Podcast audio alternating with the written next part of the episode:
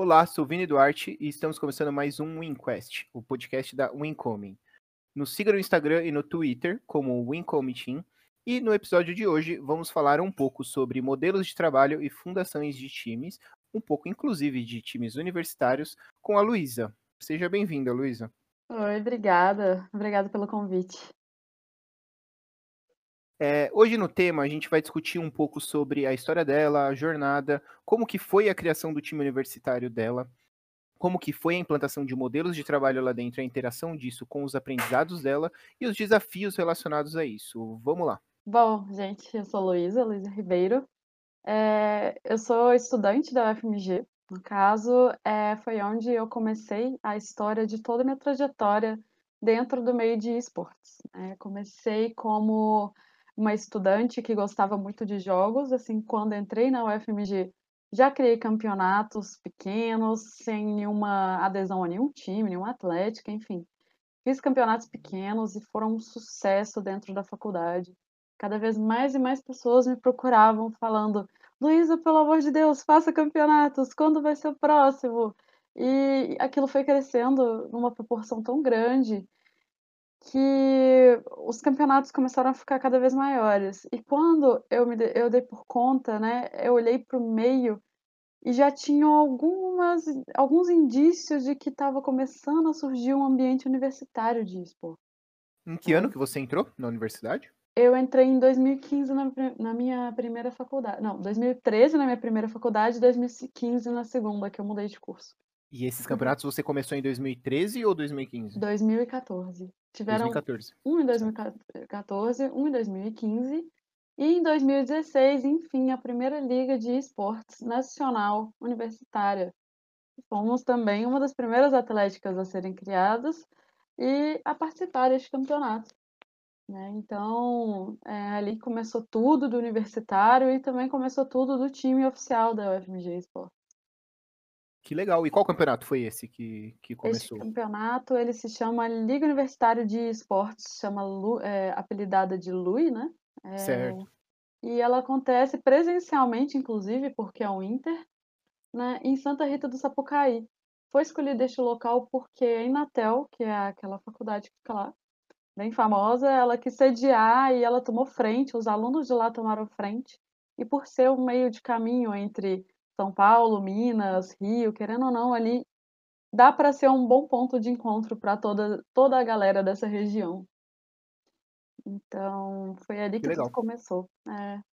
E, daí... e, nesse seu contato, até uhum. para tirar a curiosidade, quais jogos que, que você tinha esse contato em campeonatos, até jogava? Como que é essa sua, esse seu relacionamento com os jogos? Eu com os jogos, no caso? Eu, Luísa, ou a Atlética? É, acho que mais você aqui ainda, assim, você, quais jogos você você já curtia, você já jogava nessa ah, época? Quando você começou esses campeonatos, quais foram esses jogos que, que você começou a, a puxar pra galera se inscrever, participar dos seus campeonatos e nesse ah, sentido? Sim. Ah, sim. É, então, desde pequena, eu sempre fui muito apaixonada, tal, por jogos. Tive um blog que teve uma, um grande público na época, quando eu era menor e tudo mais, e enfim foi por isso que eu fui muito para essa área de jogos, eu sempre gostei muito, né. E escrevia muito e participei de eventos, fomos convidados, o blog foi convidado, enfim, eh, teve uma grande um grande nome aí. Mas assim, assim que ele acabou, né, eu me senti meio meio sem sem filhos, né, tipo assim, meio sem projetos pessoais e isso já estava me incomodando há muito tempo. Então, eh, no caso, eu jogava LOL e e o campeonato foi de LoL, né, esses dois primeiros que eu fiz, em 2014 e 2015. Aí, no caso, é, para a liga universitária, né, pela liga ter CSGO, LoL e FIFA, a gente levou essas três modalidades. Então, em 2016, né, quando a Atlética surgiu, a gente fez a seletiva interna para termos um time de LoL, de CS e de FIFA. E assim foi. Tudo começou assim. Então já existe esse time aí há basicamente quatro anos, esse time da UFMG.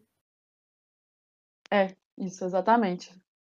Que bacana. E, e, a origem dele, então, foi com você, logo após esses campeonatos que você foi organizando, e nessa concepção dessa, desse campeonato nacional. É isso. Isso, exato. Foi, foi ali um motivo de tudo ter começado, né, porque era um ramo novo, eh, as as atléticas, né, as universidades estavam começando a ter, eh, os seus times, né, de esportes, e ali eu vi que, como eu estava liderando essa área de esportes na UFMG, era meu momento de voltar a ter um projetinho pessoal.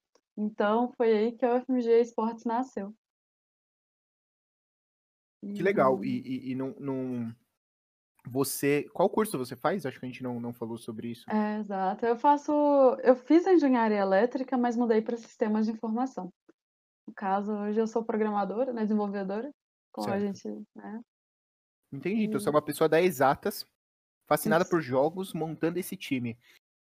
Eh, Uhum. e e eu diria que iniciar um time a e construir ele é é um business, né, você está começando um negócio, basicamente, é um é um projeto que não basta ser engenheiro, não basta ser uma desenvolvedora ou ou qualquer outra profissão aqui, nem não basta fazer algo como administração, você precisa ter conhecimentos diversos de de várias áreas. E como que foi esses desafios pra você como pessoa e até, eh, dentro do time, pra você conseguir estruturar de uma forma completa o time? Ah, sim. Então, eh, de início, eh, como era pequeno, né, em 2016, em 2000 até o começo e meio de 2017, a Atlética era muito pequena, então eu conseguia liderar, eu conseguia tomar conta. A partir de 2017, né, vários campeonatos começaram a surgir. Então vieram outros outros, eh, campeonatos grandes, né, o Tuês, eh, veio o GG Club, vieram outras competições que foram, assim, eh, fazendo com que a necessidade de aumentar o número de modalidades fosse real. Então eu fui aumentando as modalidades, mas assim, eu não tinha a menor forma, a menor ideia de como que iria aquilo iria crescer tomar proporções que exatamente o que você falou, eu não tinha o conhecimento e nem sabia como lidar. Então, isso foi tomando, inclusive me tomou muito, psicologicamente, emocionalmente, né, o meu tempo, porque enquanto ele crescia, tudo ia ficando mais e mais badernado. E aí eu fiquei perdida e olhei para inclusive na época criei um uma rede de staff que na verdade eram meus amigos pessoais, eu falava pra eles: "Gente, eu não consigo lidar mais com isso, porque eu tenho eu preciso de gente que saiba que seja designer, eu preciso de gente que saiba gerir dinheiro, eu preciso de gente que saiba, né, nos ajudar na criação dos produtos, a manter os produtos, a vender produtos, a fazer seletiva, a treinar pessoas, a treinar a corpo técnico, corpo, enfim, eh, de eventos, de tudo". Inclusive fiz eventos enormes que me sugaram demais. E dentro da universidade, né, e não eram tão grandes, mas pra uma pessoa aquilo era muito pesado. Então, as coisas foram crescendo de uma forma que eu vi que aquilo ali não poderia ser mais tão Juninho. Então, ali eu comecei a rever vários pontos da Atlética. Então, por exemplo, as artes estavam muito ruins, muito muito juniores, muito simples, então eu precisava de fazer uma seletiva de corpo criativo, pra me ajudarem, né, no design, produtos, gente de eventos, gente pra staff do dos jogos, né, modalidades. Então tinha que ter diretores de modalidade, tinham que ter representantes de cada modalidade, eu tinha que treinar um time a ter um líder, a entender o que um líder iria ser o contato com a parte administrativa, mas eu continuei como presidente, né, eu sozinha gerindo toda essa rede de pessoas, de todos os lados. Hum, Eh nessa época eram quantas pessoas na na sua equipe Uhum. já? Depois de todos esses trancos e barrancos aí pra chegar nesse ponto. Então, a prime a primeira e grande expansão, né, que foi quando a gente aumentou o número de modalidades, que a gente chegou a um número altíssimo, acho que foi em torno de 6, 7 modalidades. Tínhamos em vol por por volta de 50 pessoas. E por mais que existisse ali uma malha, né, de áreas, diretorias e etcétera, não estava muito bem formado, sabe. A diretoria eram amigos meus, que eu simplesmente implorei pra fa falando: "Gente, eu preciso de ajuda, você gosta de LOL, você gosta de CS, então vocês vão ser os responsáveis". E não funciona assim, né, não funciona, não adianta a gente colocar pessoas que também não tenham aquilo, não tenham comprado aquele sonho não tenham aquela vontade. Então, a primeiro momento, apesar de eu ter criado a estrutura, não funcionou porque eu não selecionei as pessoas de forma certa. Né. Perfeito. Então, aqui veio uma lição para você que, que eu tive também em alguns momentos, de que não basta você simplesmente escolher por afinidade ou até mesmo por habilidades é, pessoais que tenham, que se não compartilhar da, da mesma é, gana pelos resultados ali e, e, do mesmo amor pelo projeto, é, não vai conseguir gerar os resultados, né? E, e, mesmo se a pessoa for ótima no que faz, ela não vai conseguir executar isso de uma forma ótima. Exatamente. Eu acho que a ideia do sonho, né? Inclusive eu escrevi um texto mais para frente, depois de ter passado por várias coisas, mas um dos pontos que eu mais foquei neste, neste texto foi: este sonho é um sonho conjunto. A partir do momento que ele não é um sonho, não faz sentido mais a pessoa estar tá ali, sabe? Porque ela perde o sentido naquilo. O que, que ela está gastando o tempo dela ali?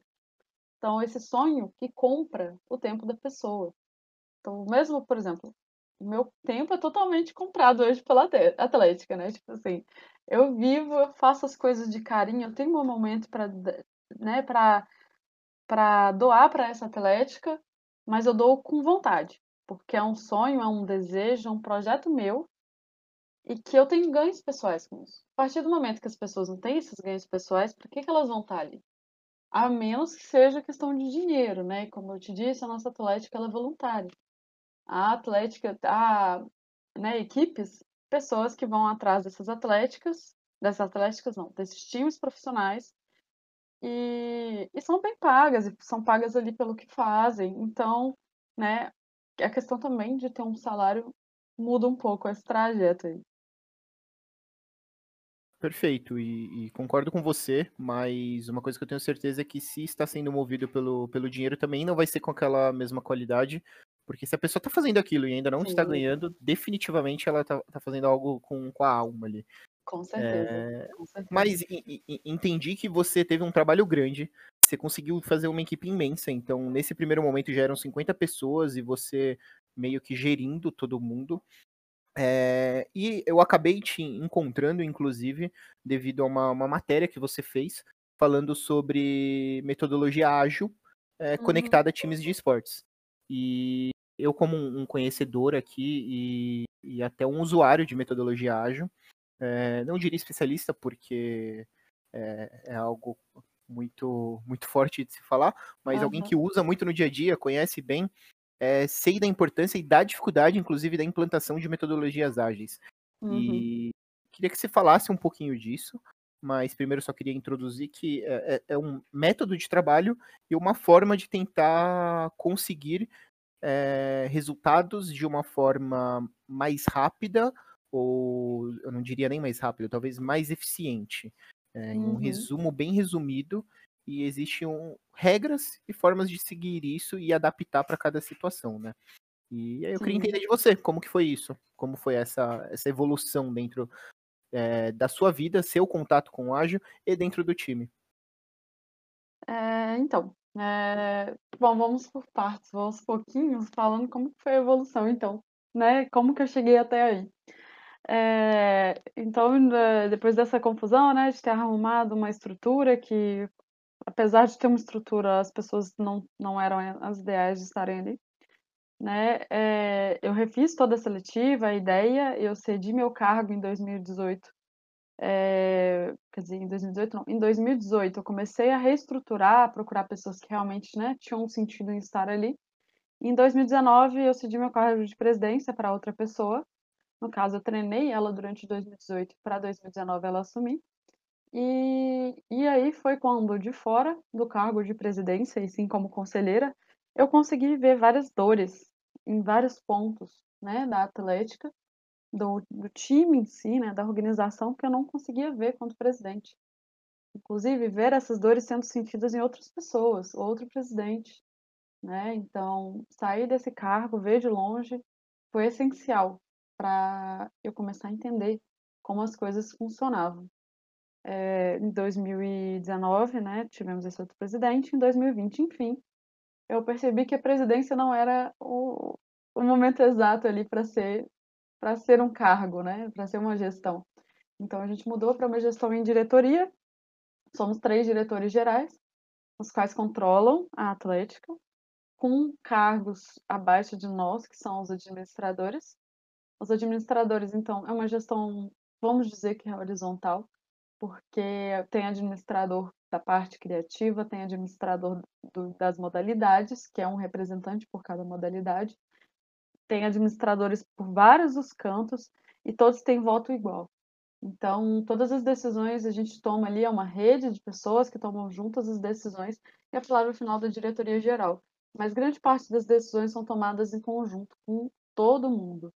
E uma das coisas que começou, né, é essa divisão dessas tarefas, essa, essa teia né, de, de administração, ela começou a dar muitos resultados, a, a me desafogar, a desafogar os outros diretores gerais também, e agora tudo flui com muita, muita mais tranquilidade, porque a gente conseguiu segmentar a atlética, né? E isso funcionou. Nesse caso, é, uma, um dos pontos que do Scrum que eu aprendi, porque né, eu aprendi durante o meu, a minha faculdade e os meus trabalhos, né? Assim, onde todas as empresas que andei. É, então são quatro anos e meio já que eu tenho de quatro anos, quase quatro anos e meio de, né, de área profissional e de faculdade já são cinco. É, mas esse, todo esse tempo eu fui aprendendo muita coisa e o que eu vi é a necessidade das autogestões de seus próprios times. Inclusive, isso é muito forte né, na, na questão das estruturas, das empresas e tudo mais, da tecnologia. Então, eu forcei e reforcei que cada time da UFMG, cada modalidade tivesse uma autogestão. Então, ajudei a nomear um líder, ajudei a ele entender o que, que era o papel dele ali, né? E cobrei. Isso foi de extrema importância para tudo andar em ordem. É, cada um sentir seu papel ali. É, a partir de um ponto, né, desse ano, assim, no começo desse ano, quando tudo estava bem organizado e tudo endireitado, ou seja, o ambiente estava bom, é, foi o momento que um dos nossos jogadores e desenvolvedores, ex-jogadores no caso, que ele é manager hoje, ele propôs para a gente adotar o Scrum em League of Legends, que era a nossa modalidade mais madura. Posso te cortar aqui um pouquinho? Claro. É, acho que é só importante, como você citou muito o Scrum, dar uma, uma introduzida nisso, é, até porque muita gente não, não conhece essa metodologia, apesar de já estar disseminada em países do exterior e aqui no Brasil está uhum dominando muito rapidamente as empresas, mas acho que primeiramente é legal um, um dado para que todo mundo pesquise caso queira, que é ler o Manifesto Ágil, que foi feito, se eu não me engano, em 2000, 2001, algo assim, dá para se encontrar na internet por aí, que diz os mandamentos do modelo ágil. E o, o modelo ágil ele foi feito para desenvolvimento de softwares. É, então ele saiu da tecnologia e foi é, adaptado para áreas fora da tecnologia para que elas conseguissem utilizar também. E as raízes dele vieram de desenvolvimento de produtos. Então, muito de Fordismo, Toyotismo e, e, e N outras frentes de produto. E, e, dentro da metodologia ágil, existem algumas formas de se trabalhar. O, uma delas, por exemplo, é o Kanban, e a outra é o Scrum, que é o que você está citando. E dentro do Scrum se utiliza é, algumas formas de trabalho, alguns é, rituais, digamos assim, se chama ritos, né, aqui dentro, que são cerimônias também se fala, né, que são momentos para se fazer algumas coisas, gestão de atividades e por aí vai, coisas muito importantes em empresas hoje. E aí agora eu acho que a, a deixa, inclusive, para você começar a falar um pouco dessa implantação dentro do LoL, uh, inclusive por estar madura, como você informou. Exatamente. Então, visto todo, né, toda essa ideia do Scrum, que é um framework que a gente achou importante e legal da gente testar, né, até porque eu já provava, né, eu já estava dentro dele, dentro das empresas e, enfim, o Thiago, que é o nosso manager e ex-jogador e desenvolvedor também, ele propôs, né, para a gente testar. Então a gente resolveu aproveitar um pouco do Scrum e fazer uma mescla. Assim, não posso falar que é um Scrum generalizado porque foi a gente baseou no, a gente se baseou no Scrum para fazer a nossa metodologia, né? O nosso tipo de, de, de funcionamento mesmo, né, da nossa metodologia. A gente usou da ferramenta, né, do Scrum para fazer isso. Então, é, no caso, a gente organizou rituais, né, como normalmente tem no Scrum, né, então a gente adaptou para o time de LoL. A gente tem a Daily, né, que funciona de uma forma um pouco diferente, que é um formulário de feedback dos treinos. Então, ao invés da pessoa ir ali e contar, ah, eu treinei, fiz isso, fiz aquilo, não. É, iria funcionar de uma forma diferente. O feedback seria uma avaliação né, é, subjetiva, então ele iria avaliar questões como é, pontualidade do time, do time inimigo, seriedade, concentração, né, nível de dificuldade do outro time, comunicação, enfim, uma série de itens de 1 a 5, que era avaliação, após o treino. Então, seria uma forma de fiz a minha task, né, que é o treino, e vou avaliar ou então relatar o que foi, o que eu senti, o que aconteceu ali durante. E a gente colocou esses pontos justamente para a gente ter um controle é, destes itens, né, mensalmente. Então, os jogadores iam ali e respondiam essas tarefas, né, essas, esses pontos. É, os treinadores também respondiam, mas a planilha deles é um pouco diferente, porque também consta é, o, formula o, formulário de feedback do treino.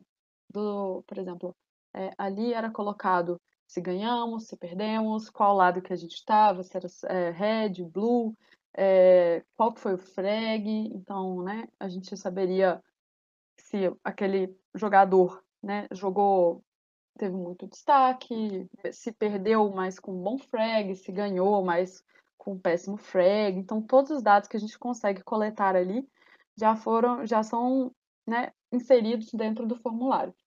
Hoje eu sei que existem vários times profissionais que fazem um, um Power BI lindo com todas essas informações e muitos, muito mais, mas em questão de jogo, não dessas questões é, é, que são subentendidas, né? No caso, é, pontos de concentração, seriedade, enfim, essas coisas que não são uma avaliação direta, não são um frag.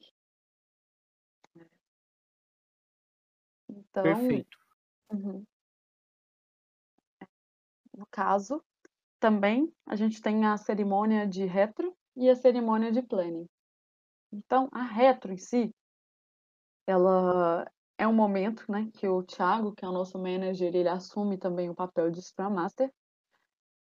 Ele reúne com os jogadores, pega a tabela das avaliações, no caso, né? Então, ali naquela tabela a gente expõe um acúmulo da pontuação por, por datas, né? Então a gente vê uma evolução de acordo com os treinos de alguns atributos, uma queda de outros, né? É, quais são as notas que são mais destacadas, pessoas mais destacadas, né?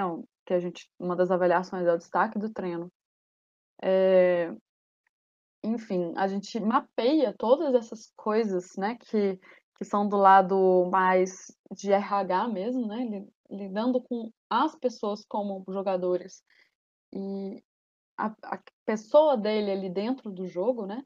Então a gente mapeia todos esses dados, que são mais de, de 15 é, pontos que são subjetivos, e fazemos uma evolução ali temporal dos dados, né? A gente faz também uma, a, a média, a variância, enfim, a gente estuda bem esses dados para a gente repassar e entender com eles o que, que aconteceu, ver o feedback deles positivo, negativo.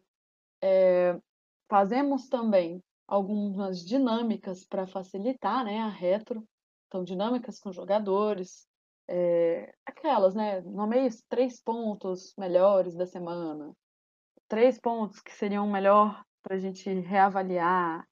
Enfim, a gente sempre coloca, né, faz essas dinâmicas bem conhecidas na retro. E a partir dessa retro, depois de uma grande discussão, a gente faz a planning para as próximas duas semanas, que é o tempo da nossa sprint.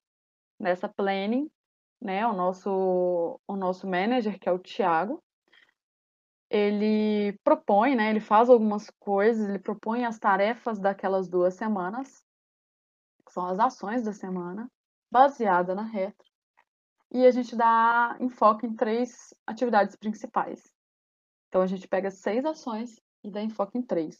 A gente prioriza, né? Então, por exemplo, ah, um jogador, os jogadores acham que é, a gente tem que discutir melhor a função dentro do jogo para cada pessoa. Então, beleza, aquela vai ser a nossa tarefa de destaque. Ah, que a gente tem que rever treinos depois das partidas e não no outro dia. Beleza, então é aquela ação daquela semana. Tá, então a gente tem que também, a gente quer discutir a composição e plano de jogo com mais tempo. Então vamos naquelas duas semanas, vamos aumentar mais esse tempo de discussão. Então a gente vai fazendo isso pontualmente, né, aos poucos e dando prioridade a isso, para a gente conseguir, enfim, consertar essas coisas, né, esses pontos e tal. É, eles também têm tipo um para casa que basicamente, é, no caso deles, né, assistir, replays e jogar com os campeões dados pelo técnico. Então, eles têm que ir marcando lá que fizeram essa, esse para casa durante a sprint. Bom, esse é um resumo de como funciona a nossa, a nossa Scrum adaptada. É, a gente usa muito de Google Forms para isso, Google Docs, né? O Thiago, ele entende muito bem de planilha, então ele consegue fazer ali que as planilhas sejam um banco de dados para gente e, e, acaba que isso vira um sistema. E, e os ganhos, bom, a gente teve muitos ganhos com isso. Nossa, mas você basicamente deu uma aula de como que é modelo ágil.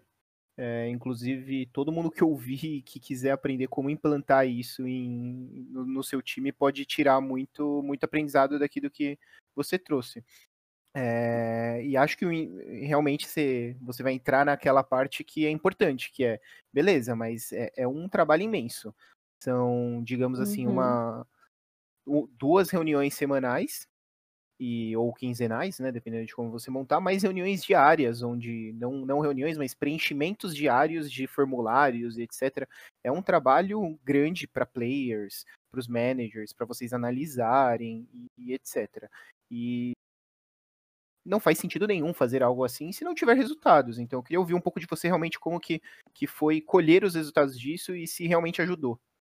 Certo. Bom, é, primeiramente, assim que eu comecei a falar, né, eu, eu primeiro comprei a ideia deles, né, então, como são todos estudantes, a maioria está na área de exatas e trabalha em empresas que envolvem um pouco de tecnologia, enfim, vão trabalhar com essa área, né, eu primeiro mostrei qual era o valor daquilo não somente dentro do jogo, mas fora do jogo, para a vida deles. Então eu falei, olha, vocês vão trabalhar em empresas, né? Eu dei uma aula do que era o Scrum para eles. E falamos, olha, vocês vão trabalhar em empresas, que isso é importante. Vocês estão tendo a chance de né, entrar nesse processo aqui para no futuro vocês falarem em alguma entrevista. Nossa, eu já vi isso, a gente trabalha com isso, eu já trabalhei com isso. Porque a maioria é estudante e a maioria ainda vai começar um trabalho, né? Então, chegar numa entrevista que quando você não tem nenhuma experiência, mas falar que já trabalhou com Scrum, entende como funciona o processo, eu acho que já é um ganho enorme. Então, quando eu falei, expliquei para eles isso, né, como que isso era importante, como iria trazer ganhos pessoais, além dos de dentro do jogo, né, é, e que isso iria ser um destaque para eles, um ganho, eles tomaram outra, outra posição quanto a isso, sabe? Então, inclusive, eu cliquei em low e, e todo mundo da Atlética, todas as outras modalidades, né, em grupo, começaram a me procurar, falando: Meu Deus, Luiz, eu quero aprender isso, me ensina, faz aqui, eu quero colocar isso no currículo. Enfim, foi muito bacana a adesão. E... e agrega muito ao currículo, né? Nossa, demais, demais. Eu acho que entender como isso funciona é um grande passo. E estar dentro do processo também, né? É, então, eles começaram a ver muitos resultados, porque, por exemplo, com a nossa base de dados, quando alguém virava e refutava, a gente falava assim, né, numa, numa retro, um jogador falava, ah, tal jogador não está fazendo um papel muito bom de comunicação. Aí, antigamente, quando a gente não tinha todos esses estudos, esses dados, né, essa avaliação, essas deles, o jogador falava, ah, não, mas eu falo, mas eu aviso. Hoje a gente tem um, uma base de dados que mostra que aquela pessoa realmente não estava falando. não estava se comunicando bem. Então a gente fala, olha, baseada na avaliação da Atlética inteira, né, do seu time inteiro, essa avaliação no estádio não tá bacana. Então eu acho que o time tem razão. Então, com números é muito mais fácil de você também mostrar. E, e eles de absorverem. E de eles verem coisas que nem eles tinham noção estava ruim, né? Tem alguns detalhes que a gente deixa passar, mas que aí todo mundo começa a notar isso e vira um ponto bom para a gente né, abordar com o jogador é, de várias formas, né? One on one, então em grupo, ou então uma coisa mais, mais né, com, com cuidado. Enfim, os ganhos foram vindo principalmente na questão de, das tarefas semanais, né? Eles terem que estar ali cumprindo algumas tarefas, eles, tar, eles sendo avaliados, então eles começaram a ter outra postura. E, em geral, assim, em números, o nosso time evoluiu pra caramba. Né? Então, o nível deles aumentou muito no jogo. Né? É, no caso, é, a gente fez uma estatística depois, né? É, nosso time ano passado não tinha conquistado nenhuma, nenhuma colocação em low. Esse ano a gente de cara já conseguiu três, primeiro, é, três terceiros lugares. Três não, dois. dois terceiros lugares e invitational para dois campeonatos. Nossa, foram que mudança absurda. É. E, ah, em geral, assim, a cara, tudo mudou. Eles sentem que mudou, né? A gente tem, então, esses momentos de evolução, eles conseguem sentir e quantificar a evolução, né? E, e também entender o porquê de terem melhorado, evoluído, de terem piorado. Então, hoje a gente já colocou um, um psicólogo que trabalha com esportes, que é da UFMG também, trabalha no Cruzeiro, é, do time Cruzeiro, né, de, de futebol. Então, ele está conosco, ele está participando do, das retros, ele está participando do processo, ele vai entrar com o one-on-one, ele vai, né, assumir o one-on-one do Scrum, mas outra coisa que a gente está colocando, enfim, e cada vez mais evoluindo. É, é, é, basicamente uma aula mesmo, e, e, impressionante os resultados, pelo que, que você falou, tanto individuais como de grupo. E uhum. você trouxe uma, uma palavra que eu acho que, inclusive, eu considero uma das principais de modelo ágil, que é o que faz projetos em andamento terem melhoria. Se você começa aplicando do zero o modelo ágil, você dificilmente vai notar isso. Mas a partir do momento que você pega algo que não tem e aplica, o que você percebe é a questão da visibilidade. Porque você começa a tirar os achismos. É, a partir do momento que você começa a medir basicamente tudo que acontece e trazer dados, é, mesmo que alguns dados um pouco mais subjetivos, como você disse, ah, avaliações de nível de concentração, isso já é algo um pouco mais subjetivo. Mas quando está todo mundo dizendo que o nível de concentração de alguém está baixo e a pessoa às vezes não está vendo isso, está contradizendo, ela fica com o pé atrás, ela vai parar e vai olhar, porque ela confia no modelo, ela, ela confia na seriedade do processo. É, então, quando todo mundo está comprado e começa a executar, os resultados realmente vêm, porque você toma para si esses feedbacks, você reage a eles e o desempenho só tende a melhorar. E vocês ainda estão indo num nível pessoal, né? Mas o modelo não precisa ser usado só no nível pessoal, ele pode ser usado no nível de time também. É, aí Sim. tem os papéis, Scrum Master, como você disse, todas essas cerimônias. E eu acho magnífico. E, tem, e, estou vendo esses resultados acontecendo, pelo que você está falando, e acho ótimo. É, em relação à carreira, é, eu creio que um, um dos pontos mais fortes do meu currículo hoje é o meu minha experiência e conhecimento com, com modelos ágeis. E creio que de muitas pessoas é, porque é um momento disso. Então, conseguir sair de algo que você gosta, porque quem está nesse seu time provavelmente gosta de esportes, gosta do jogo e gosta de estar ali. E juntar isso com um aprendizado que é para o currículo mesmo é ótimo. É, e aí uhum. o, o, conselho é que façam algum curso também, vão aprender um pouco da teoria, porque ela também é importante, mesmo que às vezes um pouquinho chata, ela ajuda também a aprender mais, principalmente para quem já tem uma vivência na prática. É, vai dar uma clareada de, de algumas coisas e ajudar a melhorar. E uhum. queria ouvir um pouco de você também, é, dado tudo, tudo isso que passou, todas essas melhorias, qual está sendo o desafio agora para vocês dentro do time é, tanto numa questão de melhorias, eficiência, tanto como numa questão administrativa. A questão do, do Scrum, da adaptação do Scrum? Acho que mais também. É, acho que o, quais são os desafios no modelo de trabalho aqui, na adaptação, é, entre as pessoas, etc. Mas também como o time como um todo, outros desafios que não sejam só do modelo de trabalho. Assim, o que nós enxergamos hoje, em geral, como são os desafios atuais, né? É, então, é, o que eu vejo hoje de dificuldade no time é a expansão agora, né? Cada hora temos expansão. É, mas a expansão agora, nossa, é em torno de projetos fora do time, né? Então, para a comunidade. E no caso, atualmente, eu estou abraçando, né? A gente vai fazer uma Copa, a Copa Interatléticas da Fênix, que são para as atléticas da UFMG em si, porque as outras atléticas, atléticas de curso, sem ser a atlética que representa a UFMG em si, mas que representa cada curso. Então, né, durante esse Interatléticas, eu sinto muito é, impressão, né? Assim, é muito trabalho, é muita coisinha para fazer, muita coisinha para acertar e tudo para andar junto, e principalmente em quarentena. Enfim, está sendo muito difícil essa questão. É, e conseguir pessoas que queiram somente administrar é muito difícil também. Porque quando uma pessoa entra para essa atlética, que é da UFG Esportes, ela já entra pensando que ela vai participar de jogo, que ela vai ganhar, que vai conseguir todas aquelas coisas, blá blá blá. Então, quando entra uma pessoa como manager, como né, é, equipe técnica, às vezes ele entra achando, né, ela, ele, enfim, essa pessoa entra achando que, que vai ser uma, né, assim, que ele vai conseguir jogar talvez, que ele vai ter ali o seu destaque.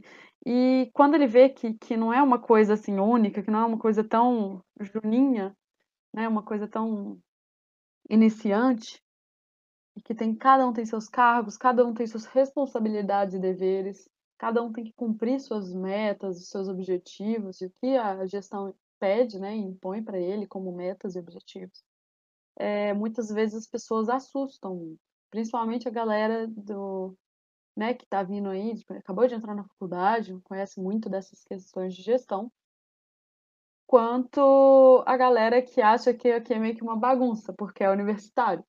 Mas não é bem assim, né? Então a gente tem produtos, a gente tem sistemas, a gente tem gestão, a gente tem eventos, a gente mexe com patrocinadores, a gente lida com patrocinadores, com dinheiro. Então não é bem uma bagunça, né? Então é muito difícil às vezes você conseguir alguém que esteja alinhado ali com os seu, seus objetivos e, e compre aquele sonho, como eu disse. Ainda é uma dificuldade, né? A gente achar pessoas que comprem o sonho e que entendam o papel dela ali no todo, né? Que é, ele não vai entrar ali para ser o líder do time como assistente técnico, mas ele vai entender que ele tem um papel ali dentro do todo. Que tem um papel de head coach, que tem um papel do assistente técnico, do analista, do psicólogo, do, enfim, de todo mundo para fazer uma, uma equipe técnica. Né? Então, o, o, a pessoa que for, por exemplo, entrar para ser um jogador, ele pode ser reserva, ele pode entrar para o time né, da academy, ele pode, enfim, a, ele tem que ter, as pessoas, né, têm muita dificuldade de entender é, em si o papel deles no todo. Eu sinto isso mais. E conseguir atacar as pessoas de forma certa, elas entenderem isso e comprarem o sonho, tem sido mais minha dificuldade.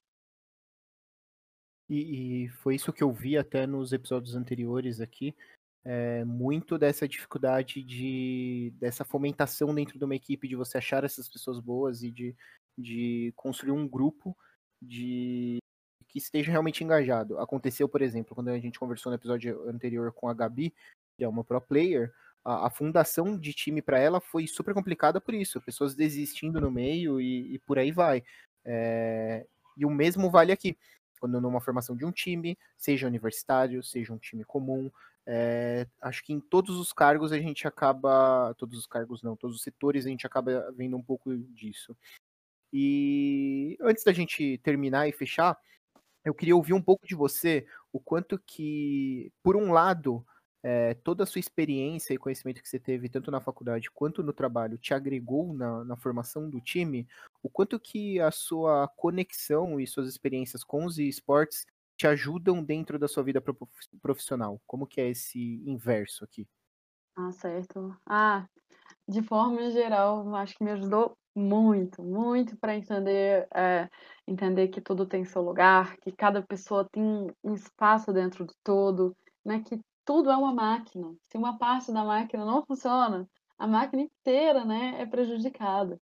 Então a gente tem que entender nosso lugar ali, a nossa construção, o nosso, a nossa função ali, sabe, no todo, é, aprender a lidar em time, aprender a lidar com pessoas, equipe, lidar com cobrança, lidar inclusive, é que eu tento ensinar com os meninos, para os meninos até hoje, mas lidar com também é, cobrar de alguém e também é, desligar alguém da organização. É muito importante, né? A gente tem muito medo de falar não. A gente tem muito medo de falar o seu trabalho não está não tá essencial, não está funcional. Né? Sua função aqui você não está fazendo. Você não está é, atribuindo, você está atrapalhando. E o mais difícil de tudo é tirar alguém da organização, é convidar a se retirar, ou enfim, falar que aquilo ali não faz mais sentido. Né? Assim, é, a, a, as duas partes não estão entrando em, em comum acordo. Então, tudo isso, né, toda essa questão de gestão, é, toda essa questão de ouvir pessoas, lidar com pessoas, lidar com processos, né, tudo isso me ajudou muito no profissional. Ajudou muito a ter um respeito, a ter uma postura, né, e a ter noções em geral, por exemplo, noções de negócios, noções de, de design, de, de marketing, de marketing, de mídias sociais, enfim, uma noção é, digo, extra, né? Assim, de várias áreas, né? E isso acho que enriquece muito o profissional. Sensacional, é realmente você aprende um pouquinho de muita coisa e essas pequenas interações vão te ajudar no resto da, da sua vida profissional e ninguém hoje vai conseguir simplesmente se limitar ao seu lado técnico para conseguir ir bem e crescer dentro da empresa que estiver. É, ou até mesmo se queira, queira empreender, né? Porque uhum. dentro do empreendimento você também tem que saber mais do que só o que você sabe com maestria.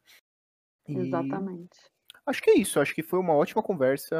Adorei essa aula de, de modelo agile, de formação de time e história aqui. É muito bom. Foi, foi um prazer ter essa conversa.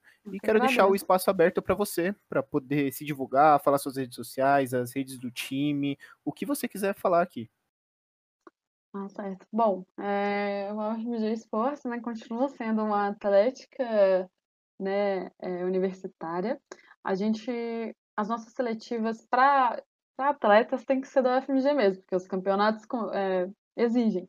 Mas as seletivas para outras áreas de gestão, de, de criativa, de eventos, enfim, todas as outras áreas é, sempre estão abertas a todo público. Né? A gente não tem restrição, então qualquer pessoa que tiver muito interesse em participar, em estar com a gente, em crescer em algum ponto, a gente está sempre aberto.